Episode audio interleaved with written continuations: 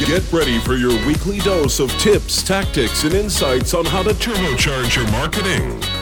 You are listening to Smart Marketing with your hosts, Justin Lester and Jason Bagley.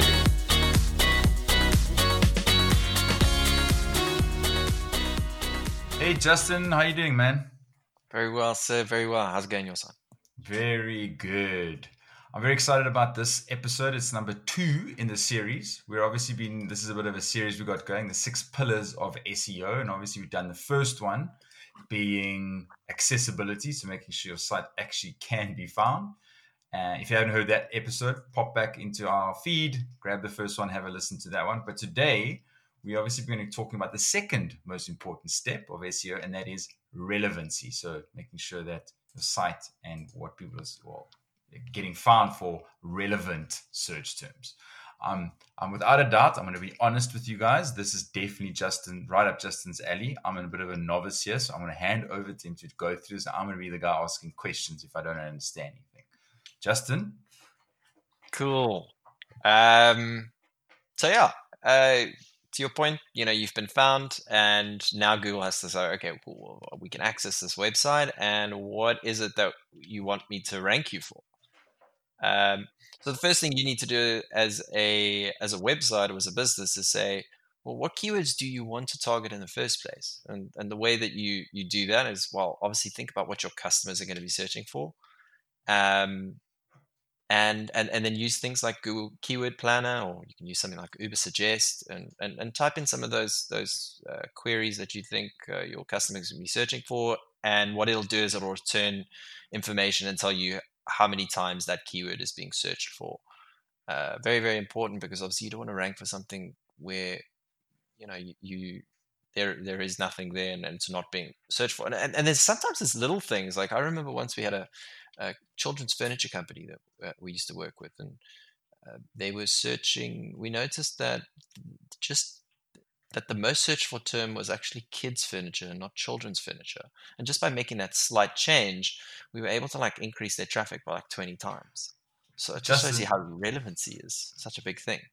Yeah, Justin, just just quickly on that though, how did you mm. pick up that it was kids furniture versus children furniture? Like, would this tool be able to help with that? If you've if you've entered in children furniture, does it then help you go? Oh, actually, yes, that has a low volume, yes, some volume on that, but kids furniture is actually more volume. Yeah, so Google's Google's pretty great in providing you with sort of like alternative suggestions. It's also up okay. to you to just think about the English language or whatever language you are speaking in, and think about synonyms and um, so so yeah, plurals. And it, it, Google has definitely got better, and will give okay. you a, a um, yeah, give you suggestions around that. So cool. Now you found that there's search volume. The then is obviously to make sure that the the keywords have a, a really good search intent. So we were talking and we, we were using the example around. Uh, would you rather want to work for plumb rank for the term plumbing, right? Which is obviously if someone types in plumbing, what are they really looking for? Are they looking for a plumbing company? Are they wanting to learn how to do plumbing? Or are they trying to figure out some information? It's not clear. And what you want to do is if your objective is to generate leads, you want to be targeting customers that are really, really at the right stage of buying your product. So uh, I'm looking for a plumbing company that has a 24 hour call out in the New York area. So that's a very clear intent um, search phrase and think of all the keywords that go into that, you know, from 24 hour to New York to and and and. Um, so now it's like, okay, cool. We understand that. We kind of get an idea of the keywords. Now we have to pretty much take those keywords and put them into the website.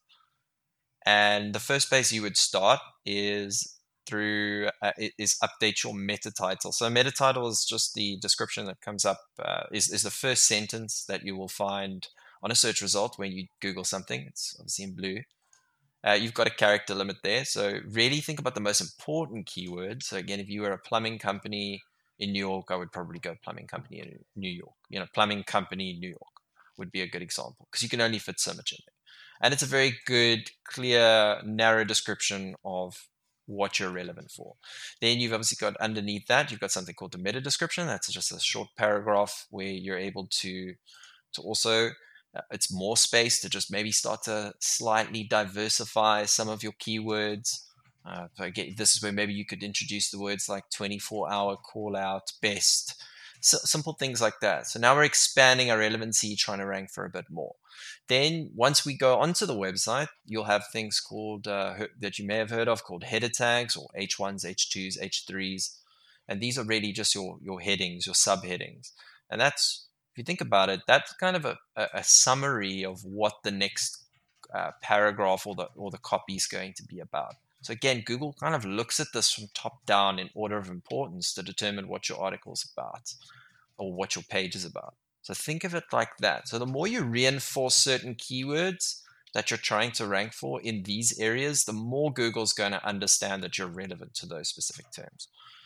Um, there's also the other things, is your page title. So your page title is obviously something where you open up your browser and you hover over a tab. You'll see at the top of the tab, it'll it'll show your page title. Another way for you to tell what your uh, content is relevant towards. Your URL. Also, when you're in a search results or someone sees your URL, you want the URL to also include those keywords. And then the the the, the last one, um, which is the one that most time people get right, is the copy itself. Uh, the, all the content around there. You need to have the keywords in there. But uh, just to close this off, is one of the things you've always got to do is make sure that you balance the keywords that you're putting in, right? Because you, you want to be found by the search engines, but you also don't want to make the experience terrible for the user. So I always say, like, try use your keywords sparingly and don't stuff the keywords into the content. It needs to still make sense to the user. It still needs to be a good user experience. But at the end of the day, you do need to still realize that the search engine needs a bit of guidance as well. So, guys, if you follow those steps, use those processes, take those things into consideration, you would have followed the second most important step by becoming relevant for SEO. Cool. Love it. That was awesome, right. Justin. I learned a ton from this episode. Off to cool. do some keyword keyword planning myself. Nice so. cool, cool, guys. guys. Uh, you wrap up. It's all good. You wrap. No, no, it's, I've spoken enough. I, no, okay. I've spoken enough. I'm tired. I'm gonna go sleep now. Okay, I'm just gonna say this has been an awesome episode. Thank you so much for listening. See you in the next one. Peace. Cheers, guys.